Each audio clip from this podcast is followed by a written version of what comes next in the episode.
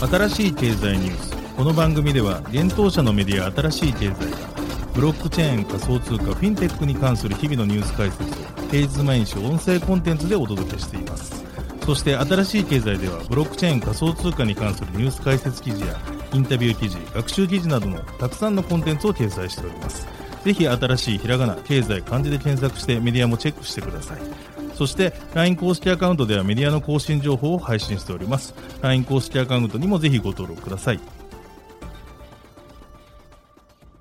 この番組は株式会社フィナンシェの提供でお送りします。フィナンシェはスポーツチームやエンタメプロジェクト、DAO などのトークンを購入して支援ができる新しいクラウドファンディングサービスです。サッカー J リーグ、野球、バスケなどのプロスポーツチームをはじめ、映画やアイドル、インフルエンサーなど100以上のプロジェクトのトークンがフィナンシェで購入できます。さらにトークン購入者はプロジェクトに応じたキャンペーン参加や NFT などの特典も。ぜひ iOS や Android でフィナンシェのスマホアプリを入れて新たな応援体験を味わってください。あなたの夢がみんなの財産になるフィナンシェ。現当社新しい経済編集部の武田です。大塚です。はい、本日は8月の22日月曜日です。今日のニュースいきましょう。Web3 事業者向けカストディ提供の政府ヘロンが約9.6億円調達。メタマスクと連携も。イーサリアム最大のマイニングプール、イーサマイン、マージ後の POW フォークに非対応を表明。チリーズのソシオス .com、イタリアで暗号資産ライセンス取得。音楽配信レコチョクと SBINFT が提携。韓国で無登録の暗号資産事業者16社、措置対象へ。ポリゴンがスーパーレイヤーにリード出資約34億円規模の Web3 ファンド組成へ。千葉工大が学習歴証明書を NFT で発行、ピトパと共同で。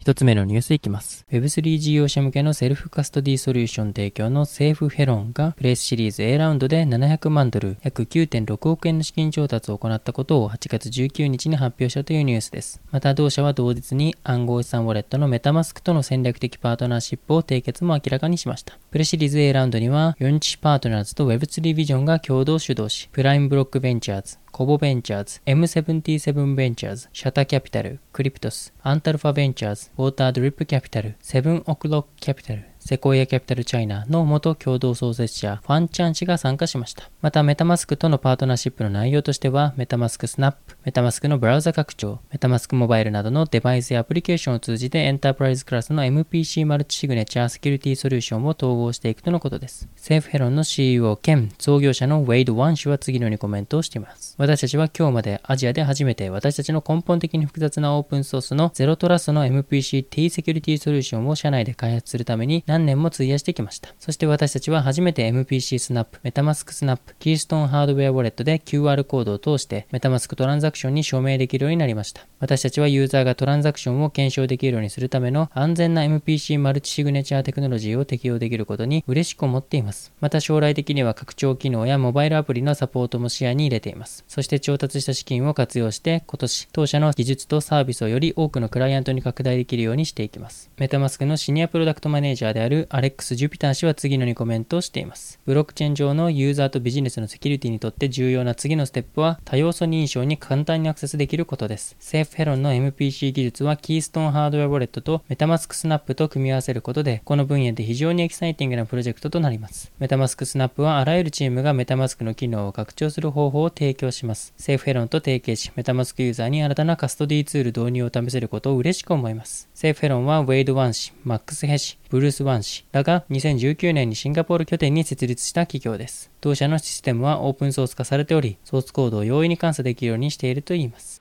続いてのニュースは、イーサマインが POW フォークに非対応というニュースです。イーサリアムのマイニングプール、イーサマインが大型アップデート、マージ後にサービス提供を終了することを運営元ビットフライが発表しました。イーサマインはイーサリアムネットワークにおけるハッシュレート全体の29.7%を占める261.45テラハッシュと226,876のマイナーを持つイーサリアム最大のマイニングプールです。なお、プールマイニングとは複数のマイナーが集まり、協力してブロック生成を引き当てる可能性を高高めるマイニング手法のことです。ビットフライの発表によると、現在計画が進められているマージ後に残った POW チェーンのハードフォークのブロックチェーンにマイニングプールの提供を行わないとのことです。9月15日に予定されているマージ後は、グラフィックカードまたは ASIC を使用してイーサリアムネットワーク上でイーサを採掘することはできなくなると説明がされています。サービス提供終了にあたり、イーサマインではマイナーの各ダッシュボードにてカウントダウンを行っていくとのことです。カウントが終了するまでは、イーサのマイニングは続けられるとしています。また、イーサマイイニングの提供が終了した後は、イーサの引き出しのみが可能となる専用モードにサイトが移行されるということです。イーサリアムのマージとは9月15日頃に予定されているイーサリアムの大型アップグレードです。イーサリアムにおけるコンセンサスアルゴリズムを POW から POS へ変更するために、イーサリアム2.0のチェーン、ビーコンチェーンにイーサリアム1.0のチェーン、エグゼキューションチェーンを移行する計画となっています。また、それに対し、マージ後に残るイーサリアム1.0のチェーンをハードフォークさせて POW で稼働するネットワークを保持するプロジェクトが進められており、一部の取引所やマイナーはその計画を支持サポートする表明も出しています。なお、イーサリアムの創業者であるフィタリック・ブテリン氏は、この POW チェーンのフォークについて大きな打撃とはならないと述べており、正当な POS チェーンへの影響は少ないと見られています。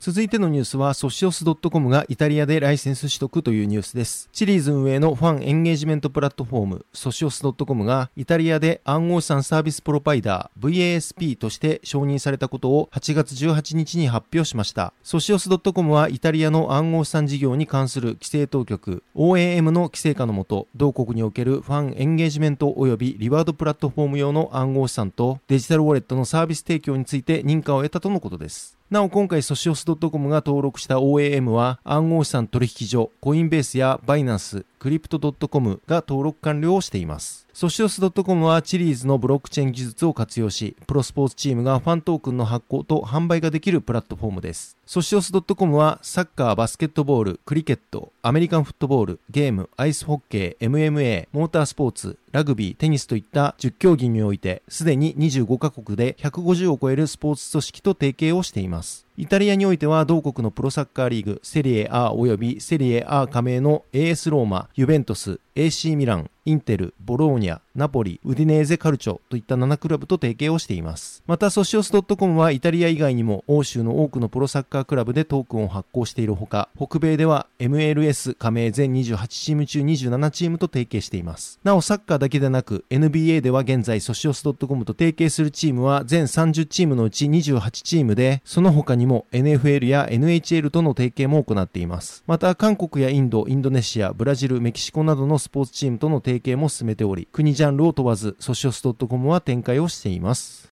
続いてのニュースは、レコチョクと SBINFT が提携というニュースです。パブリックチェーンに対応した NFT マーケットプレイス、SBINFT マーケットを運営する SBINFT が音楽配信事業などを行うレコチョクとの戦略的パートナーシップ締結を8月19日に発表しました。この契約により、レコチョクのワンストップ EC ソリューション、ミューケットで販売された NFT を SBINFT マーケットでも取引ができるよう準備を進めるということです。また将来的には、レコチョク基盤の NFT を制作したアーティストの作品が SBI NFT マーケットを通じて世界市場に流通することも想定していると説明がされています。レコチョクは今年1月、ブロックチェーンを活用したソリューション事業へ本格参入しており、本格参入第1弾としてミューケットに NFT アイテムの販売機能を追加し、NFT の販売を開始していました。なお、この NFT はポリゴンを採用し、ミントしていました。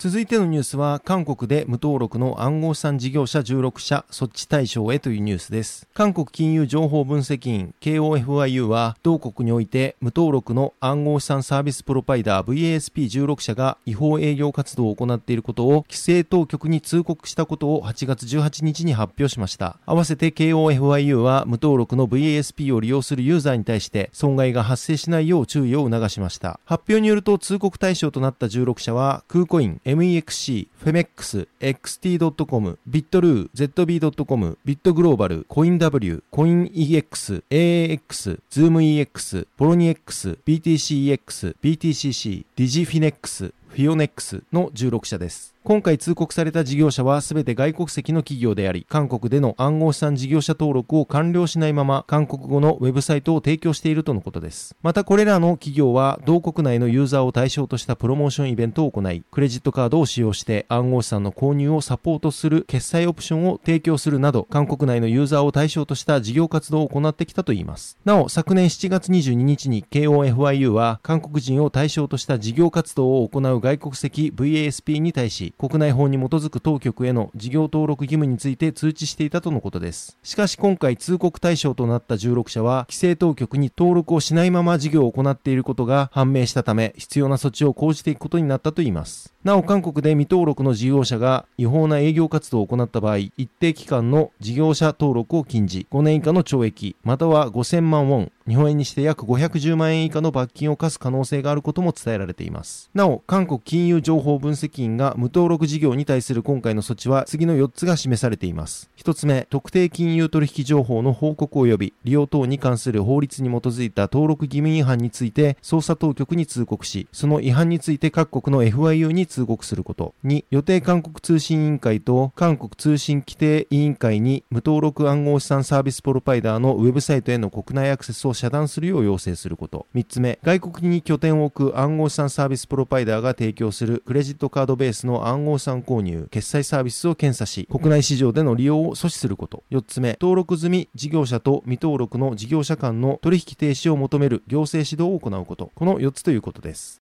続いてのニュースは、スーパーレイヤーが約34億円規模の Web3 ファンド組成というニュースです。Web3 ベンチャースタジオのスーパーレイヤーがポリゴンと戦略的パートナーシップを締結したことを8月18日に発表しました。さらにスーパーレイヤーはポリゴンをリード投資家とし、2500万ドル、日本円にして約34億円規模のファンドを設立することも発表しました。このファンドはスーパーレイヤーの独自運営モデルの拡大、新規プロジェクトへの投資、迅速なマスアダプションに向けた Web3 プロダクトの構築を目的に運用されされるとのことです。スーパーレイヤーはクリエイターとファンによるコミュニティ形成を目的とした分散型ネットワーク、RLY ネットワークの創業者らによって立ち上げられた Web3 プロジェクトを支援するベンチャースタジオです。スーパーレイヤーの特徴は、 seed round で投資した起業家と共同でプロジェクトを立ち上げたりと、様々な面でサポートすることだといいます。スーパーレイヤーの managing partner であるケビン・チョウ氏は、スピードとクオリティを重視する私たちにとって、ポリゴンはブロックチェーンのスケーラビリティ問題を解決するために設計された業界最高レベルのプロトコルを持つ最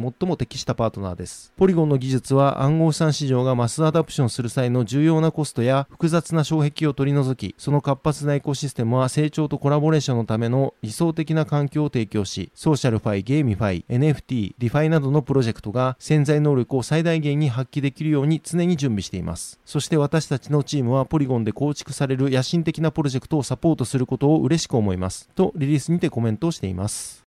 続いてのニュースは千葉工業大学が学習歴証明書を NFT で発行というニュースです。千葉工業大学とピトパが NFT による学習歴証明の発行を開始したことを8月18日発表しました。この NFT 学習歴証明書は伊藤浄一氏がセンター長を務める千葉工業大学変革センターにて2022年前期に行われた天神プリアダル氏教授による授業気づきの原則及び竹村光弘研究員によるメディアと文化の授業を履修し単位を取得した学生に対し、8月9日付で発行されたということです。なお、大学における学習歴史証明書の NFT 化は国内初の試みになるということです。千葉工業大学とピトパはこの NFT 学習歴証明書について、大学での単位習得情報をブロックチェーン上に書き込むことで、偽造できない証明書を発行することが可能になったと述べています。発表によると NFT 学習歴証明書はブロックサーツの技術を応用し、ポリゴンのブロックチェーン上でミントした NFT とのことです。ブロックサーツは書類が改ざんできないことを担保する完全性、書類の発行元が正しいことを担保する申請性に優れた W3C に準拠したオープンソースソフトウェアで、ブロックチェーン証明書として世界標準規格とされているといいます。なお、 Blockcerts はマサチューセッツ工科大学やハーバード大学などの大学が導入しているということです。また NFT 学習歴証明書は暗号資産ウォレットの MetaMask などで証明データを管理できるため、様々なプラットフォームにウォレットを接続するだけで表示や活用が可能になるということです。例として、 OpenSea での証明書表示や Discord で入場証明書としての使用、DAO などで採用されているジョブ提供プラットフォーム Dework での証明に使うことが挙げられています。さらに NFT 学習歴証明書は W3C が提唱する Verifiable Credentials VC の規格に準拠したデジタル証明書を拡張したものとのことで NFT とこの VC を連動させることで学生のプライバシーに配慮した作りとなっているのが特徴と説明されています。成績情報や細かい単位の内容などはオフチェーンで格納し、雇用サイドが紹介する場合にのみ詳細情報を表示させるなどオンチェーンとオフチェーンデータをうまくブリッジするアーキテクチャ設計がされているとのことで、情報漏洩リスクの軽減が可能とのことです。また、この NFT 学習歴証明書は売買不可能な設定となっているため、学位が市場で取引されるリスクも回避されているとのことです。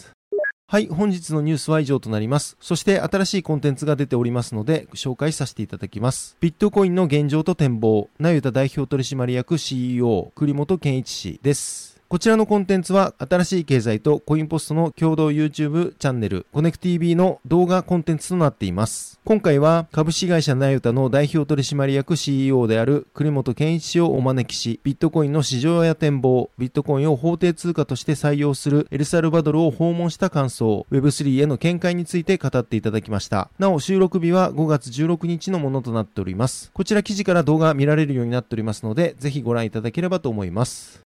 はい、このように私たち新しい経済編集部ではブロックチェーン暗号資産に関するニュースを平日毎日ラジオで配信をしております。本日ご紹介したニュース、コンテンツなどはすべてサイトの方に上がっております。ぜひサイトの方も見に来てください。新しいひらがな、経済、漢字で検索して見に来ていただければと思います。それでは本日はありがとうございました。ありがとうございました。